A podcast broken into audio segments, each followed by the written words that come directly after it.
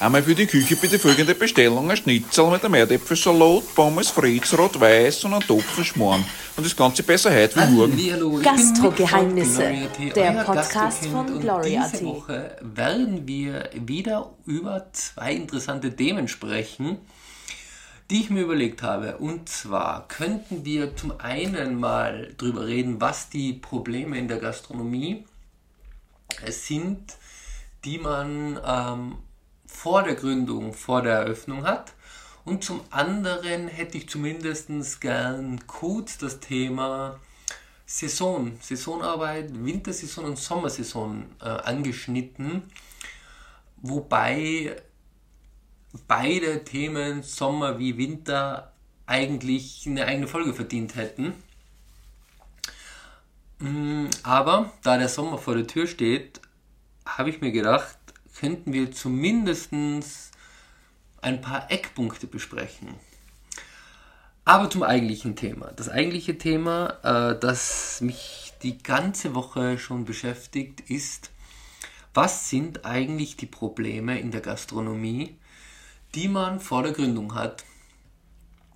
Und ich habe daran äh, zurückgedacht, als ich ähm, meine erste Gastronomie gegründet habe, und welche Fehler ich gemacht habe, die ich äh, besser nicht mehr, nicht mehr machen möchte und die ich gern euch gesagt hätte, dass ihr sie nicht macht.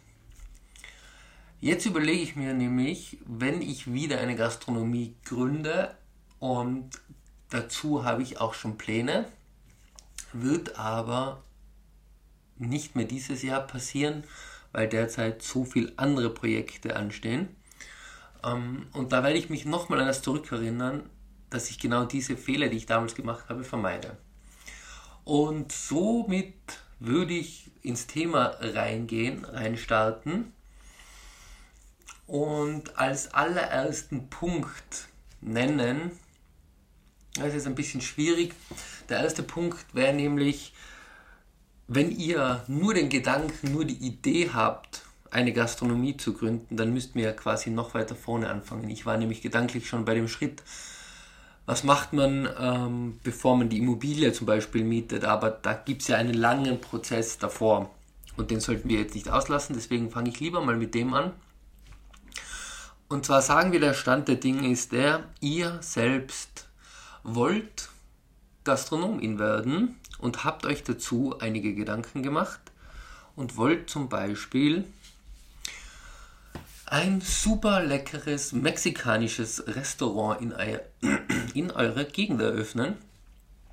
Und das ist so die Grundidee. Also, ihr wisst, ihr wollt Gastronomin werden. Ihr wisst, es soll mexikanisch sein, weil ihr zufälligerweise ein Jahr in Mexiko wart und äh, dort viele kulinarische Spezialitäten entdeckt habt und gemerkt habt, die gibt es bei uns ja gar nicht.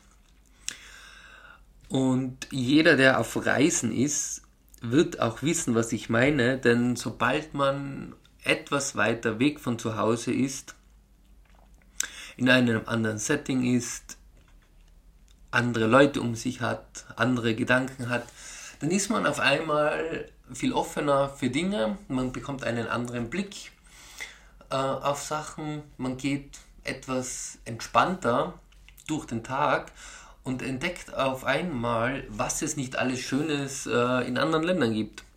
Das kann jetzt sein, ist egal, ob das jetzt Italien ist und ihr geht dort guten Espresso trinken oder Pizza essen oder ob ihr in den USA seid und äh, dort in ein großes Steakhouse geht oder in ein mega fancy Vegan Restaurant, was es bei uns irgendwie noch gar nicht zum Beispiel gibt.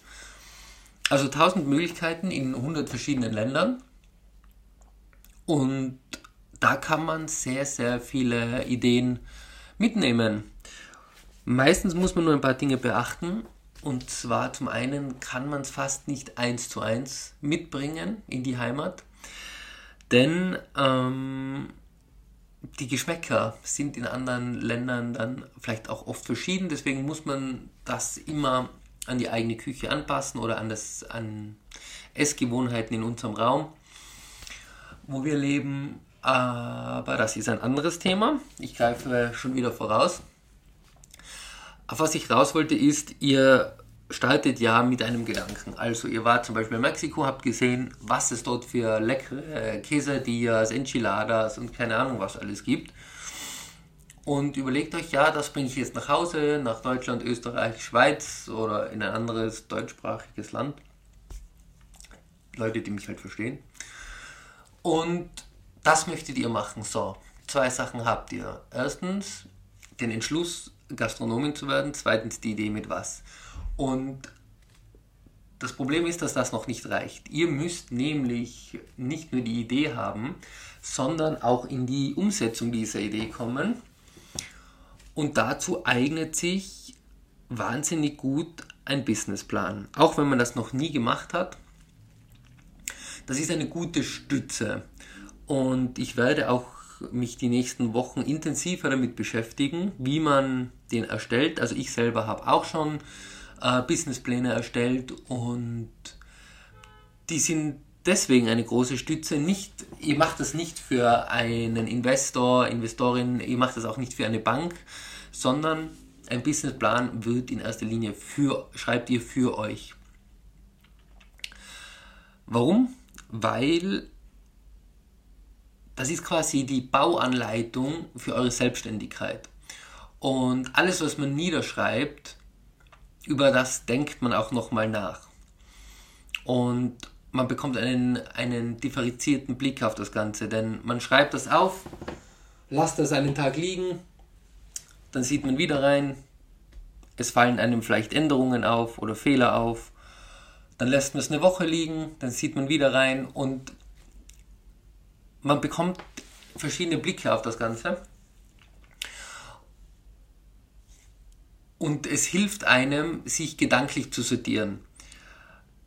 Es ist im Endeffekt, fangt ihr an mit einem quasi Inhaltsverzeichnis mit diversen Punkten, arbeitet die alle ab. Da steht alles Mögliche drin, eben von der Idee bis zur Investition, Standort, wie finanziert man das Ganze, wer sind die Angestellten, wie ist die Rechtsform und und und. Aber wie gesagt, äh, der Businessplan ist Thema für die nächsten Wochen. Aber die Sache, auf die ich raus will, ist, das zu schreiben, ist eines der ersten Schritte und der ist extrem wichtig, weil das geschriebene Wort eine größere Tragweite hat, als wenn man sich nur kurz im Kopf durchdenkt. Und das nächste ist, alles, was ihr aufschreibt, vergesst ihr nicht mehr und ihr habt es aus dem Kopf. Ihr könnt euch dann auf andere Sachen konzentrieren. Also dieses Aufschreiben von eurer Idee und, zu, und das zu strukturieren hat ganz, ganz viele Vorteile. Und deswegen macht ihr das.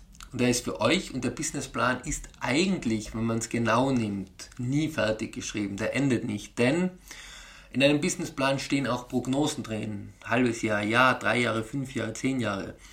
Und das wird auch immer angepasst. Also im Endeffekt läuft das immer weiter und ihr schreibt das immer rein.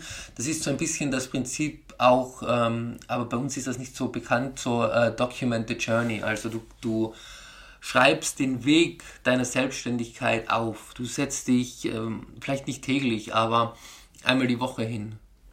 Du überlegst dir, was ist gut gelaufen, was ist schlecht gelaufen. Solche Sachen schreibst du auf. Mhm. Ist natürlich dann vom, von dem eigentlichen Start des Businessplans äh, losgekoppelt, äh, weil natürlich der Anfang ist, die Idee aufzuschreiben, das zu strukturieren und irgendwann wechselt es in den Modus, dass ihr den Weg aufschreibt. Also welche Meilensteine habt ihr erreicht? Habt ihr die Ziele so umgesetzt, wie ihr sie aufgeschrieben habt? Ist das Best Case oder das Worst Case Szenario eingetroffen? Und deswegen, das ist das ein ganz, ganz wichtiges äh, Tool und das solltet ihr unbedingt machen. Und das hilft auch schon, Probleme zu vermeiden. Also das ist mal der erste Schritt. Ihr nehmt den Businessplan oder ihr schreibt euch das auf. Also es gibt eine Struktur dafür und da bringt ihr eure Gedanken, eure Idee zu Papier. Wenn ihr das gemacht habt, dann werdet ihr sehen, da kommen ganz viele Sachen auf, an die habt ihr noch gar nicht gedacht die werden euch noch beschäftigen, aber das ist auf jeden Fall mal ein ganz, ganz wichtiger Schritt. Und wenn ihr das habt, dann, dann wird es schon konkreter. Dann habt ihr nämlich quasi jetzt eure Bauanleitung wie das ganze Spiel beginnt. Und nun geht es darum, zu prüfen, ist eure Idee nur eine Idee oder ist die auch gut genug, um sie konzeptionell äh, umzusetzen und was draus zu machen. Weil nur weil man eine Idee hat, heißt das noch nicht, dass man es ähm, den großen Durchbruch schafft. Denn es gibt viele Dinge auf der Welt, die noch nicht erfunden sind und das hat einen guten Grund. Und zwar, dass sie nicht gebraucht werden. Also auch ein anderes Thema. Deswegen müsst ihr prüfen, bisschen loskommen von diesem leidenschaftlichen Punkt. Ich meine, der ist auch sehr, sehr wichtig in der Gastronomie aber loskommen von diesem Punkt, dass man sagt, oh, äh, Mexiko hat mich so geflasht und äh, das Essen ist so gut und die Leute sind so nett und, und, und. Und das möchte ich jetzt hier auch haben. Von dem muss man am Anfang ein bisschen loskommen zu dem ähm, analytischen und faktischen und sich durchdenken, rechnet sich das. Und hier kommt der, äh, das erste Problem und zwar, wenn ihr einfach drauf losarbeitet, dann kann das ganz schnell in die Hose gehen und das ganze Ding floppt. Das könnte im Worst Case passieren, dass ihr einfach ungeplant losstartet, weil ihr denkt, jeder hat darauf gewartet, dass ihr jetzt mexikanisches Essen verkauft. Und deswegen müsst ihr euch einen wichtigen Gedanken äh, machen, und zwar, welches Problem löst euer Produkt? Das ist, das kann man sowieso auf jedes Unternehmen ummünzen, auf jede Idee. Also nur wenn euer Produkt oder auch eure Dienstleistung in anderen Bereichen ein Problem löst, dann solltet ihr das äh, versuchen umzusetzen, dieses Problem zu lösen. Was wäre jetzt das Problem beim mexikanischen Essen, das ihr löst? Ähm, das muss nicht immer so dies, dieses hochgegriffene Problem sein. Nein, das meine ich nicht, sondern ähm, das hat einen anderen Hintergrund und zwar, wie sehr oder wie hoch ist die Chance, dass, dass euer Produkt angenommen wird.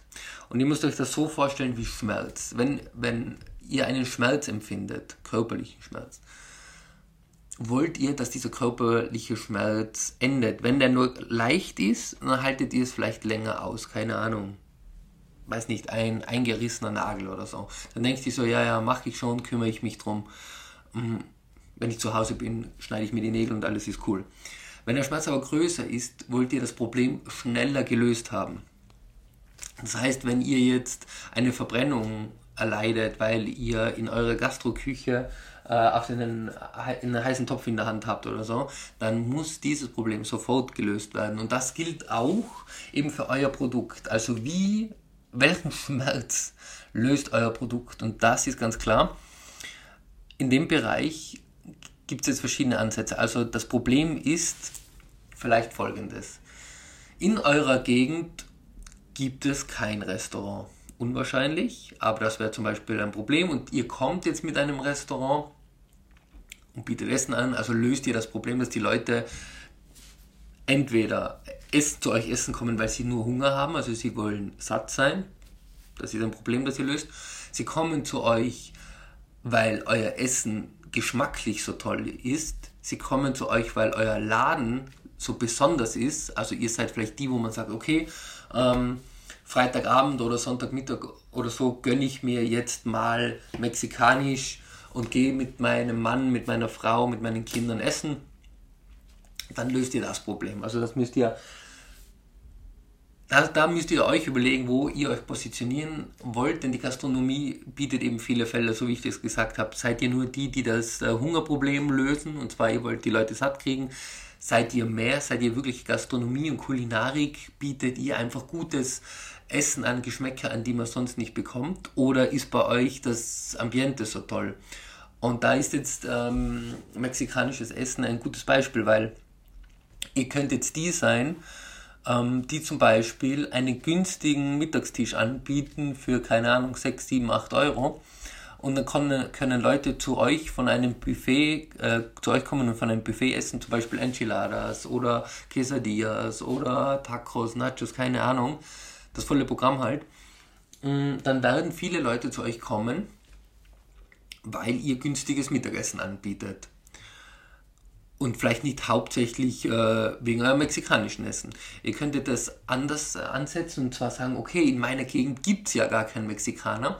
Dann habt ihr nämlich schon eigentlich eine gute Voraussetzung, weil Leute, die gern essen gehen, und wenn ich da mich selbst als Beispiel nehme, ähm, man probiert auch gern neue Sachen aus.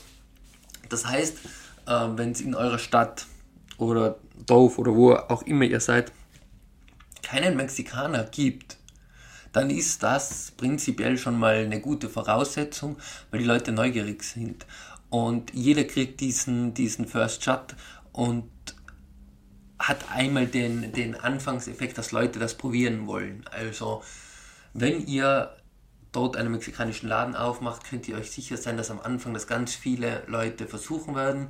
Und da kommt dann das nächste Problem, ihr müsst das ähm, euer erster Eindruck muss dann sitzen, der muss dann passen und dann könnt ihr auch relativ schnell und leicht Stammkundschaft aufbauen. Aber den ersten Versuch, der darf nicht in die Hose gehen. Das wäre zum Beispiel eben eine Möglichkeit. Ihr seid, mm, ihr positioniert euch als spezielles Lokal, was es so nicht gibt. Also mexikanisch essen gehen dann vielleicht ein bisschen höherpreisiger, weil man sagt, okay, äh, nicht mittags für 6, 7 Euro, sondern schön Abendessen gehen für 20, 25 Euro oder was auch immer. 200, keine Ahnung. Was ihr, wie ihr euch halt positionieren wollt. Das könnt ihr äh, machen. Oder man kommt zu euch, weil das Essen, sagen wir, einfach gut ist. Jetzt nicht weltbewegend, aber ihr macht gutes Essen. Aber euer Lokal ist äh, super nett eingerichtet. Das hat diesen mexikanischen Vibe, dass ihr macht vielleicht jeden Freitag, jeden Samstag äh, mexikanischen Tanzabend mit äh, Band und weiß ich nicht was alles.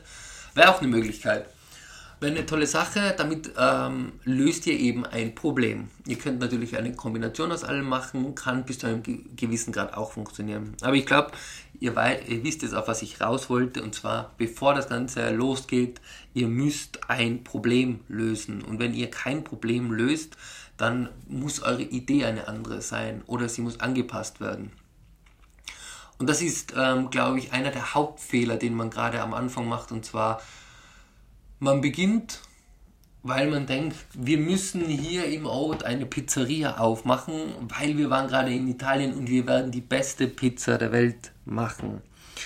Und bedenkt dabei nicht, dass in, euer, in eurer Gegend aber schon ähm, 200 Pizzerien sind, die eigentlich alles abdecken. Und auch wenn ihr die beste Pizza der Welt macht, werden die Leute nicht automatisch zu euch gehen, weil sich in eurem Ort Pizzerien schon einen Namen, einen Ruf, eine Marke aufgebaut haben.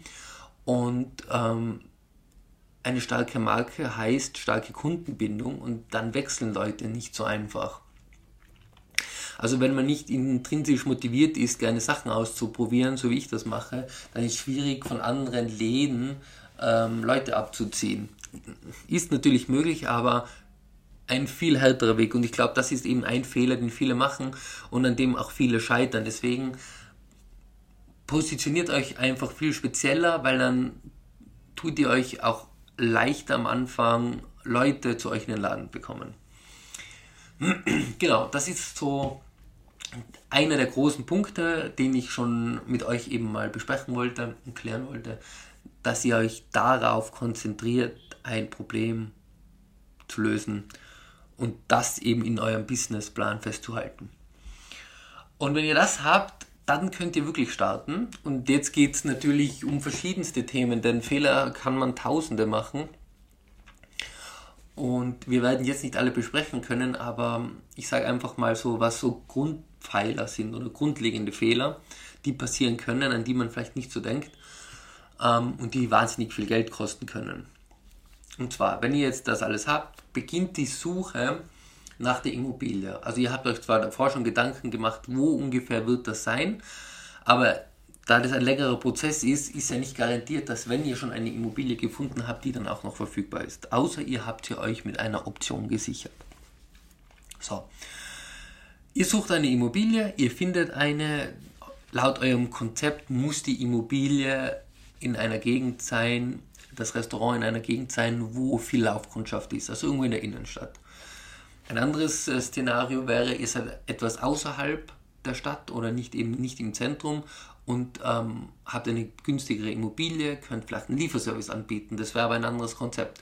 Aber sagen wir, ihr seid eher zentral, weil ihr habt ein schönes mexikanisches Lokal, ihr braucht Laufkundschaft, ihr bietet was Besonderes an, zentrale Lage, die ihr dazu braucht. So, jetzt findet ihr eine Immobilie, sie wirkt top, die, ihr habt eine nette Immobilienmaklerin, die euch alles zeigt. Und ihr sagt ja, ihr wollt sie haben und die Immobilienmaklerin sagt, top, sie müssen nur noch, nur noch hier unterschreiben, dann ist das ihre Immobilie. Macht das niemals. Unterschreibt nie, und das meine ich wirklich so, nie Sachen, wenn sie euch vorgelegt werden. Denn man nimmt sich nicht die Zeit, das gründlich genug zu lesen und Verträge können wahnsinnig verzwickt sein, denn oft wirken sie im ersten Moment nicht so, als stünde da was Schlechtes drin oder irgendwas, was euch benachteiligt und im Nachhinein hat man dann die großen Scherereien. Könnte ich tausend Beispiele nennen, was mir auch selbst schon passiert ist oder was ich weiß, was ich für Erfahrungen gemacht habe mit Kunden, die einfach Verträge unterschreiben. Deswegen lasst euch, egal wie es ist, nicht unter Druck setzen. Nehmt den Vertrag mit, lest ihn euch in Ruhe zu Hause durch, stellt Fragen, gebt ihn jemand anderen zum Lesen und im besten Fall gebt ihr dem einen Rechtsanwalt oder Rechtsanwältin, einer Steuerberaterin und die liest das nochmal für euch durch, aber auf jeden Fall mitnehmen und zu Hause lesen. Und das ist auch kein Problem und auch nicht unhöflich und lasst euch da nicht unter Druck setzen. Sagt einfach, wenn die Person sagt, ja, sie müssen das jetzt unterschreiben, weil ich habe danach noch Leute, die das besichtigen wollen und wenn die das unterschreiben, ist die Immobilie weg. So what? Lasst euch da nicht unter Druck setzen, dann ist sie halt weg, ist halt so. Aber lasst euch nicht dazu zu einer Unterschrift überreden. Und ihr kommt aus der Situation immer gut raus, wenn ihr einfach sagt, Frau XY, meine äh, Prinzipien sind, ich unterschreibe Verträge nie, wenn sie mir vorgelegt werden. Ich sage das wirklich äh, selbst auch immer. Ich unterschreibe nichts, was mir direkt vorgelegt werden wird und sage ihm, sag das eben, sage ich nehme das mit, ich lese das und dann unterschreibe ich es und schicke es ihnen unterschrieben zu. Und wenn euch das jemand nicht zugesteht, dann wisst ihr automatisch, dass da schon irgendwas nicht stimmen kann. Weil jeder seriöse Geschäftsmann, Geschäftsfrau würde sowas nicht machen und würde jedem die Zeit einräumen. Deswegen mitnehmen, zu Hause lesen. Das ist ein Fehler, den könnt ihr, ein Riesenfehler, den ihr ganz leicht vermeiden könnt. So, jetzt nehmt ihr das Ding mit nach Hause, lest das. Und jetzt kommt der nächste wichtige Punkt. Ist die Immobilie eigentlich dafür genehmigt, dass ihr ein mexikanisches Restaurant da reinbaut? Und das müsst ihr prüfen. Und wie prüft man das? Ihr braucht eine Betriebsanlagengenehmigung. Was eine Betriebsanlagengenehmigung ist, werden wir auch an, einer, an einem anderen Zeitpunkt ähm, genauer besprechen. Nur so viel gesagt, sie regelt, was ihr in der Immobilie machen dürft und wann ihr es machen dürft. Das heißt, wenn da davor ein Café drin war, dann reicht es vielleicht, die Betriebsanlagengenehmigung anzupassen, denn ihr habt ja ein Restaurant. Ihr seid zwar beide im Gastgewerbe, aber ein Café ist kein Restaurant und ein Restaurant ist kein Café. Und dementsprechend müsst ihr schauen, ob ihr da einen Konsens findet, ob ihr da ein Restaurant reinmachen dürft. Weil zum Beispiel, wenn da wieder vorher ein Café drin war, dann hat das Café vielleicht gar keine Abluft, keine äh, Abzugshaube, wo ihr, wenn ihr in der Küche kocht, äh, das alles, den ganzen, den ganzen Dampf daraus saugt. Und das könnte zum Beispiel ein Riesenproblem werden. Entschuldigung. Aber jetzt sagt ihr doch, ja, Café, Restaurant, Bar, alles dasselbe. Nein, ist nicht so. Stellt euch das nämlich so vor. Jetzt hat, habt ihr einfach den Vertrag unterschrieben für ein Café, wollt ein Restaurant reinmachen, habt einen Raum, wo ihr sagt, okay, da baut ihr die Küche rein und jetzt kommt ihr eben mit dieser Abluft nicht raus. Ihr braucht in einer Gastronomieküche eine Dunstabzugshaube und die bläst den Dreck irgendwo raus. Und wo macht sie das? Wenn ihr die Haube, wenn ihr seid in einem Lokal und das, die hat keine Abluft, dann seid ihr ich möchte nicht sagen erledigt, das klingt so hart, aber das ist, das ist the worst case. Also stellt euch vor, ihr müsst dann durch eine Wand äh, bohren, dass ihr rauskommt. Da braucht ihr die Zustimmung von dem Besitz, von den Eigentümern von dem Haus. Dann bringt, fahrt ihr mit dem Rohr raus und dann bläst ihr das in irgendeinen Innenhof rein. Das wird euch im Leben nicht genehmigt. Das heißt, ihr müsst einen Schacht am Haus entlang bauen, bis rauf aufs Dach. Dann ist das Haus vielleicht fünf Stockwerke hoch und dann könnt ihr bis oben rauf einen Schacht außerhalb vom Haus raufziehen, dass die Abluft auch oben rausgeht und nicht der ganze Innenhof nach Fritten stinkt oder so. Und nein, ich möchte nicht hören, wie hoch ist die Chance, dass das passiert. Ich weiß das von einem ähm, Gastronomen, der wollte einen Imbiss eröffnen und hat genau dieses Problem gehabt. Er hat den Vertrag unterschrieben, hat die ganze Küche, alles gekauft und dann durfte er wegen der Abluft nicht aufsperren und dann sagte er, er zieht halt ein, da ein Rohr raus. Dann musste der am Haus entlang ein Rohr raufziehen und was war natürlich? Der Besitzer von dem Haus, einer der Nachbarn wollte das nicht und das Projekt war gestorben, das war erledigt. Weil halt ein Nachbar sagt, nein, du baust an mein Haus sicher kein Abzugsrohr ran. Ja, so, und jetzt habt ihr einen Pachtvertrag unterschrieben, auf fünf Jahre, könnt das nicht zahlen und könnt nicht aufsparen. Also deswegen, Betriebsanlagengenehmigung, mit dem habe ich eben begonnen. Sehr, sehr wichtig. Solche Sachen müsst ihr prüfen. Für was ist es genehmigt? Und wenn es nicht für ein Restaurant genehmigt ist, dann müsst ihr diese Betriebsanlagengenehmigung besorgen und dann müsst ihr das bitte, bitte, bitte im Vertrag festhalten dass der Vertrag nicht zustande kommt, solltet ihr keine Betriebsanlagengenehmigung kriegen. Ganz, ganz großes Thema. Mietet eine Gastronomie nur, wenn ihr die wirklich habt. Wie man die bekommt und alles eigenes Thema, habe ich auch schon ein Video dazu gemacht. Also das unbedingt beachten. So, jetzt hat das soweit aber funktioniert. Dann kommt jetzt der nächste Punkt.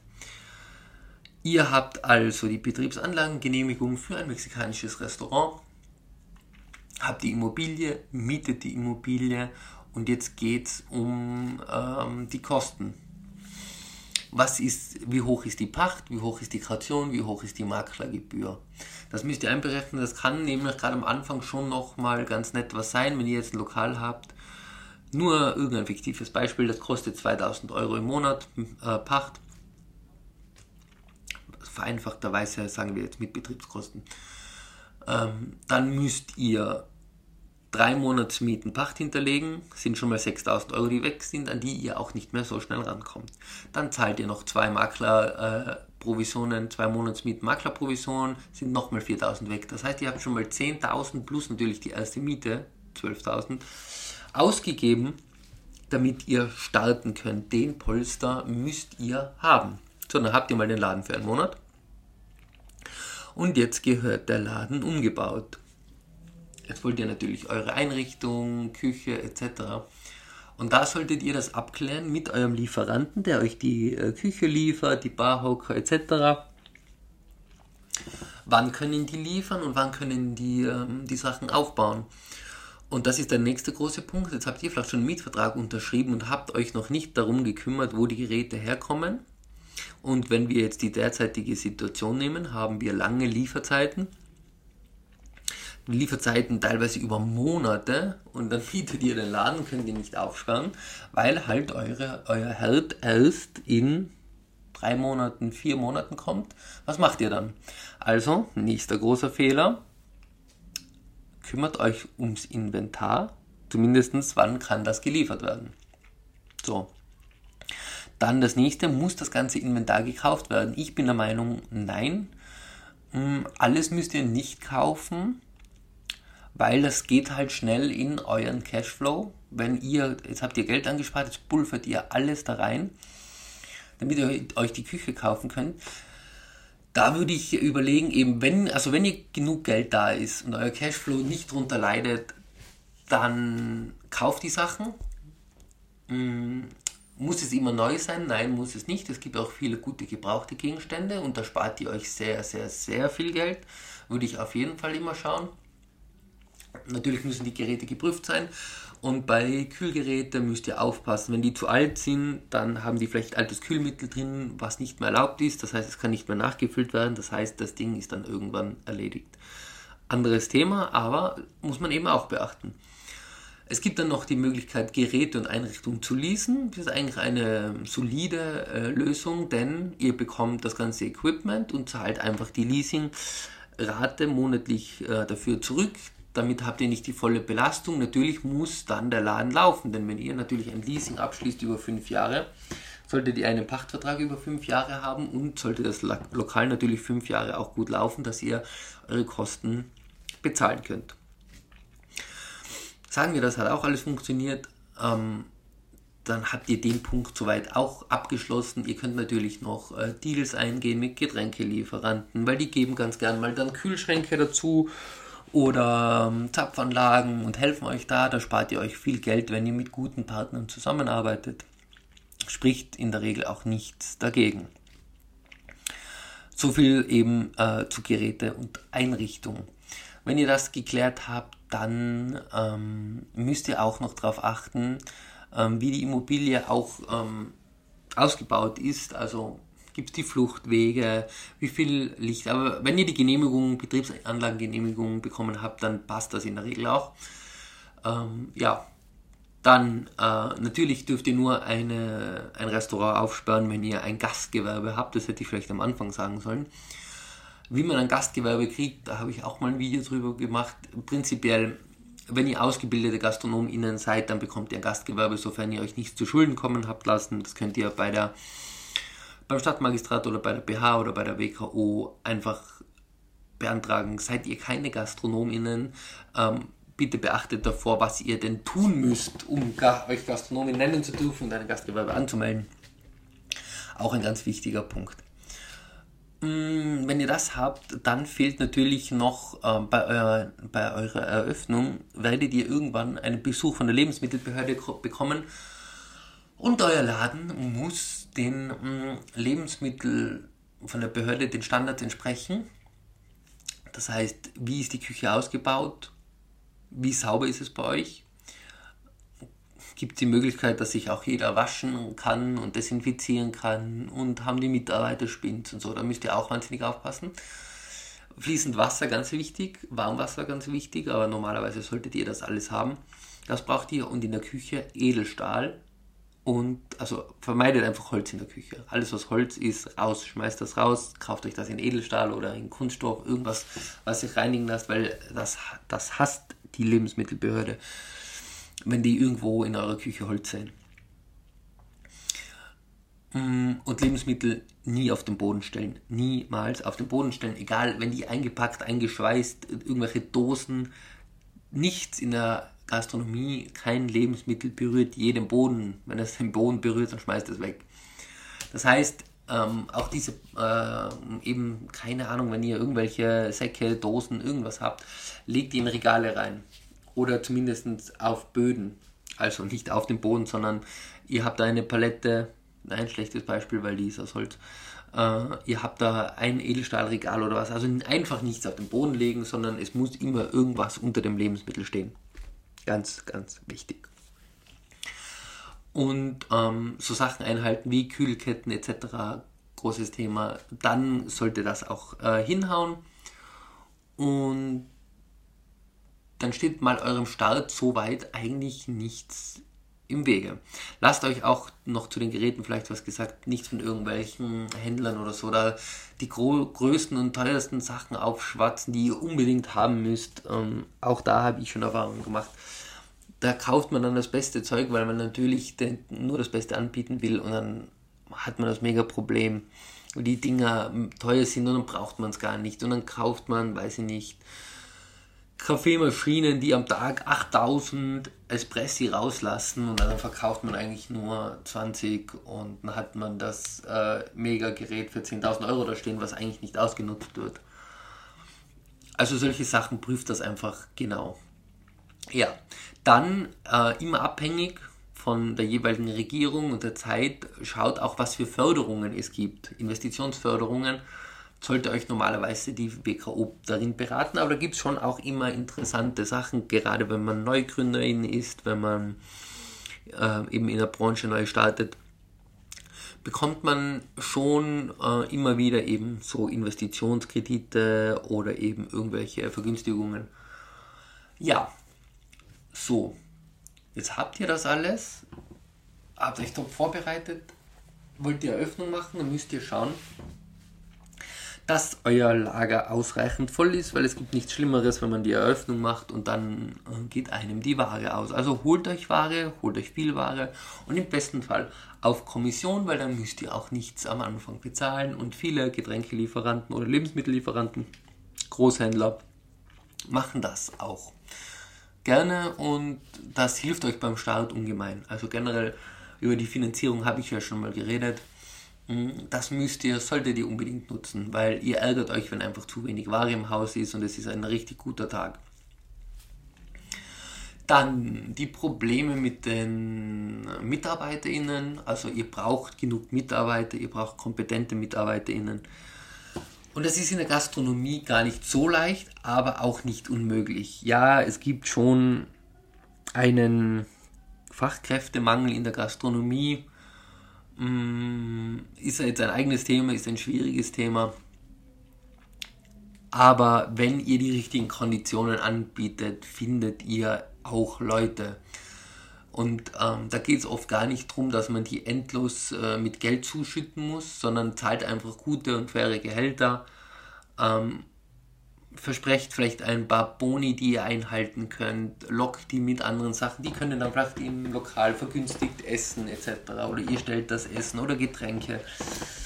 Ähm, solche Dinge oder was ganz wertvoll ist, ist eben auch Freizeit. Überlegt euch, vielleicht nehmt ihr ein, zwei MitarbeiterInnen mehr und dafür mit weniger Stunden, weil das schon so eine Sache ist, die derzeit schon beliebt ist, dass die Leute eben auch ähm, mehr Freizeit haben, Work-Life-Balance, gut, ist wieder ein anderes Thema.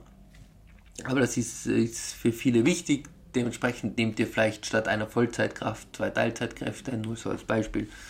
Und könnt dann auch, oder drei Teilzeitkräfte, und dann könnt ihr ein bisschen jonglieren und tut euch auch leichter, MitarbeiterInnen zu finden.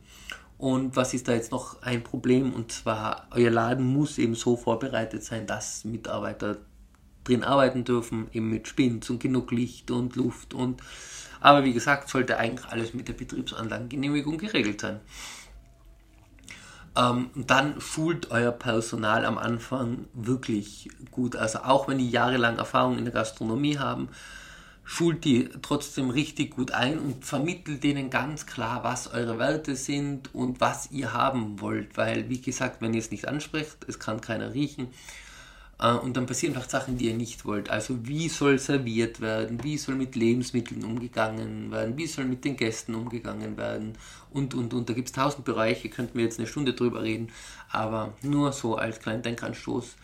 Ähm, schult eure Mitarbeiterinnen gut ein. Wie gesagt, nehmt lieber mehr mit weniger Stunden, dass ihr ein bisschen Puffer habt, weil was ist, wenn eine Person ausfällt und äh, zahlt fair und schafft einfach gute Arbeitsbedingungen und dann findet ihr auch Leute. Natürlich in Saisonbetrieben immer schwerer, als wenn man eine ganze Jahresstelle anbieten kann. Ja, dann haben wir auch noch das äh, große Thema mit, mit äh, Werbung, Marketing. Baut natürlich vor der Eröffnung eure Präsenz auf. Also nicht nur online, sondern auch offline. Macht eine große Werbeaktion zur Eröffnung. Ihr müsst auf jeden Fall eine Eröffnungsparty machen. Oder was heißt Party, aber eine Eröffnungsfeier einfach, wo Leute wissen, okay, es gibt diesen Starttag. Ich sehe mir das jetzt an, da haut ihr auch Vergünstigungen raus, da, da gibt es, mexikanisch bietet sich super an, dass wenn da die Gäste kommen, dann geht, gehen eure Servicekräfte mit der Bloßtuch, mit kleinen Häppchen, von den Speisen, die auf eurer Karte stehen, dann, dann catcht ihr schon die Leute, die kriegen äh, einen Gusto auf das, was sie dann probieren wollen. Einfach so kostenlos ein paar Proben ausgeben, so ein paar Appetizer. Und das sorgt natürlich dann auch für, gleich für gute Stimmung. Ihr könnt immer, Sektempfang geht immer, wobei ich würde jetzt keine Sekt ausgeben, sondern irgendwas Innovatives. Auch da wird die mexikanische Küche einiges hergeben. Ganz, ganz wichtig. Und wie, wie bekommt ihr eigentlich diese Gäste? Wie erfahren die von euch? Das habe ich auch schon mal gesagt. Gibt es verschiedene Methoden. In der Gastronomie nach wie vor sehr erfolgreich ist eben so eine Postwurfsendung. Die geht immer, wo ihr einfach die Haushalte in eurer Gegend ähm, einen schönen Flyer zuschicken lasst. Und da würde ich mir auch professionelle Hilfe holen, dass der gut wird, der Flyer. Und da packt ihr nicht nur rauf, äh, Hallo Neueröffnung, mexikanischer Laden, sondern auch ein quasi Call to Action. Also ihr ruft die Leute dazu auf, kommt vorbei, testet unsere mexikanische Küche äh, und erhaltet, keine Ahnung, könnt ihr euch überlegen, dann schon eine Aktion.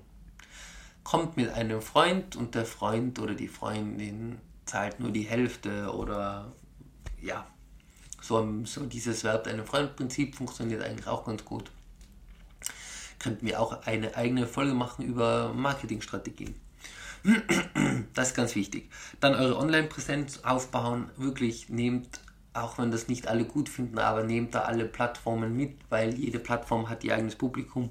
Ähm, von Facebook, Instagram, TikTok, YouTube. Klar, das, ihr könnt das nicht alles voll bespielen, aber schafft einfach mal diese Online-Präsenz, dass ihr da seid und sucht euch dann ein bis zwei Social-Media-Plattformen, auf die dann auch bespielt werden. Hm, Restaurants ist jetzt meine Meinung nach, aber Instagram funktioniert da halt gut. Um einfach präsent zu sein. Dann natürlich ganz wichtig eine Website, wo die Gäste alles sehen. Da müsst ihr, da holt ihr euch dann auch mal äh, eine Fotografin, die mal tolle Bilder oder auch vielleicht Videos von euren Speisen macht. Einfach um den Leuten zu zeigen, wer ihr seid und was ihr habt und das möglichst einfach. Da würde ich auch mal ein, ein Google Ads als Werbung schalten und solche Dinge. Also diese Präsenz aufbauen und dann eben eine Eröffnungsveranstaltung machen, dann könnt ihr eigentlich schon starten und dann hoffentlich sofort überzeugen. Und da kommt eben der erste Tag und der erste Tag ist halt wichtig, dieser erste Eindruck, da müsst ihr halt abliefern. Nehmt euch lieber diese eine Woche mehr Zeit. Ich weiß, das passiert auch ganz oft, dass die Leute dann einfach losstarten, die sich dieses Datum setzen auf Biegen und Brechen und dann dort aufschwören müssen und dann vielleicht nur halb fertig sein. Bereitet lieber alles vor und überlegt euch dann das Eröffnungsdatum nimmt wahnsinnig, wahnsinnig viel Druck raus und ihr liefert viel besser ab. Und das zählt beim ersten Mal, also da muss es passen. Essen, Getränke, Service, Ambiente, volle Programm, keine Fehler. Fehler können passieren, wenn ihr sie macht, dann geht raus zum Gast und entschuldigt euch dafür, wenn es ein Fehler im Service ist oder beim Essen oder geht zu dem Gast hin und sagt, tut mir leid, dass XY passiert ist, wir laden Sie auf ein leckeres äh, mexikanisches Dessert ein oder eine Speise oder einen Gutschein, je nachdem wie groß das Problem ist, ähm, dass die nächste Mal kostenlos essen können. Das kostet euch so gut wie gar nichts und jeder Gast geht dann mit einem guten Gefühl raus. Ist mir selbst auch schon passiert. Ich war in einem Laden, ich hätte zur Decke gehen können, wie beschissen das war, aber was hat es gerettet? Dass der, dass der Chef selbst kommt, sich entschuldigt und dann einen Kuchen oder sonst was bringt. Und dann ist eigentlich alles wieder gut. Das hilft ungemein. So, das waren jetzt so mal ein paar große Probleme, die es am Anfang geben kann, die man leicht vermeiden kann, wie ihr seht. Mm, und ich könnte natürlich jetzt noch zig weitere Geschichten erzählen, aber ich finde, das waren, das waren jetzt mal zumindest, dass man bis zu dieser Eröffnung kommt, ganz wichtige Punkte, die ich euch mitgeben wollt, wollte. Also eben zum Schluss nochmal zusammenfassend als Fazit, passt auf, also sucht ein Problem, das ihr löst, macht einen Businessplan, äh, erstellt den, passt auf, was für eine Immobilie ihr habt, passt die zu euch, äh, ist die genehmigt von der Betriebsanlagengenehmigung her ist die Lage gut? Wie, über das haben wir, das habe ich jetzt ein bisschen unter den Tisch fallen lassen. Schaut, Lage ist in der Gastronomie nicht alles, aber macht unglaublich, unglaublich viel aus. Also passt die Lage an euer Produkt an. Ähm, das haben wir. Mitarbeiter haben wir gesprochen. Ähm, über das Essen, die Getränke, wie, wie verhält man sich da am Start, schaut, dass die Lager voll sind, lagert die Sachen richtig. Wenn ihr Investitionen macht, prüft die Investitionen, gibt es immer eine Alternative, holt euch zusätzliche Angebote ein und ähm, setzt viel Geld auch in die Werbung. Da dürft ihr nicht sparen, gerade am Anfang. Das, da müsst ihr ein bisschen Geld in die Hand nehmen. Macht tolle Bilder von euren Produkten, von eurem Essen, vielleicht von eurem Team. Solche Dinge. Schaut eben, ähm, je nachdem wie ihr euch finanziert, dass euer Cashflow immer hoch genug bleibt, dass ihr immer zahlungsfähig bleibt. Und jetzt noch ein Punkt zum Schluss, ganz, ganz wichtig, möchte ich nicht auslassen. Rechnet damit, dass ihr mindestens ein Jahr das versuchen könnt, dass ihr durchhalten könnt. Also, wenn ihr ein Lokal eröffnet, es sind auch schon gute Projekte daran gescheitert, dass einfach das Geld ausgegangen ist und das ist so traurig. Spart euch so viel an, dass ihr ein Jahr durchhaltet, wenn ihr wenig Umsatz macht. Es muss nicht null sein, weil null Umsatz werdet ihr so gut wie nie haben, das wünsche ich euch nicht. Aber auch wenn ihr am Anfang, bis das anläuft, ähm, nur wenig Umsatz macht, der Laden vielleicht tagelang leer ist, optimiert, schaut, was die Probleme sind, warum kommen Leute nicht, passt das an, aber ihr müsst eben lang genug durchhalten. Ihr braucht eigentlich eben ein Jahr, um valide sagen zu können, rechnet sich, rechnet sich das nicht, was sind die guten Monate, was sind die schlechten, wo können wir nachbessern und da solltet ihr einfach genug äh, Polster haben, dass ihr auch stressfrei ein Jahr arbeiten könnt. Mm, und wenn ihr das habt, dann sollte eigentlich alles funktionieren. Damit sind die größten äh, Probleme angesprochen und damit könnt ihr diese Fehler vermeiden. Und solltet ihr nach drei Jahren immer noch nicht da sein, wo ihr hin wollt, und zwar, dass ihr Gewinne erwirtschaftet, und zwar so, dass ihr gut davon leben könnt, ähm, das ist das nächste funktioniert ein Projekt nach drei Jahren nicht, auch nach 100 Anpassungen nicht, dann ähm, es das. Dann muss man leider zusparen, das ist die traurige Wahrheit. Aber dann hat ähm, die Idee vielleicht nicht funktioniert, dann habt ihr vielleicht kein Problem gelöst.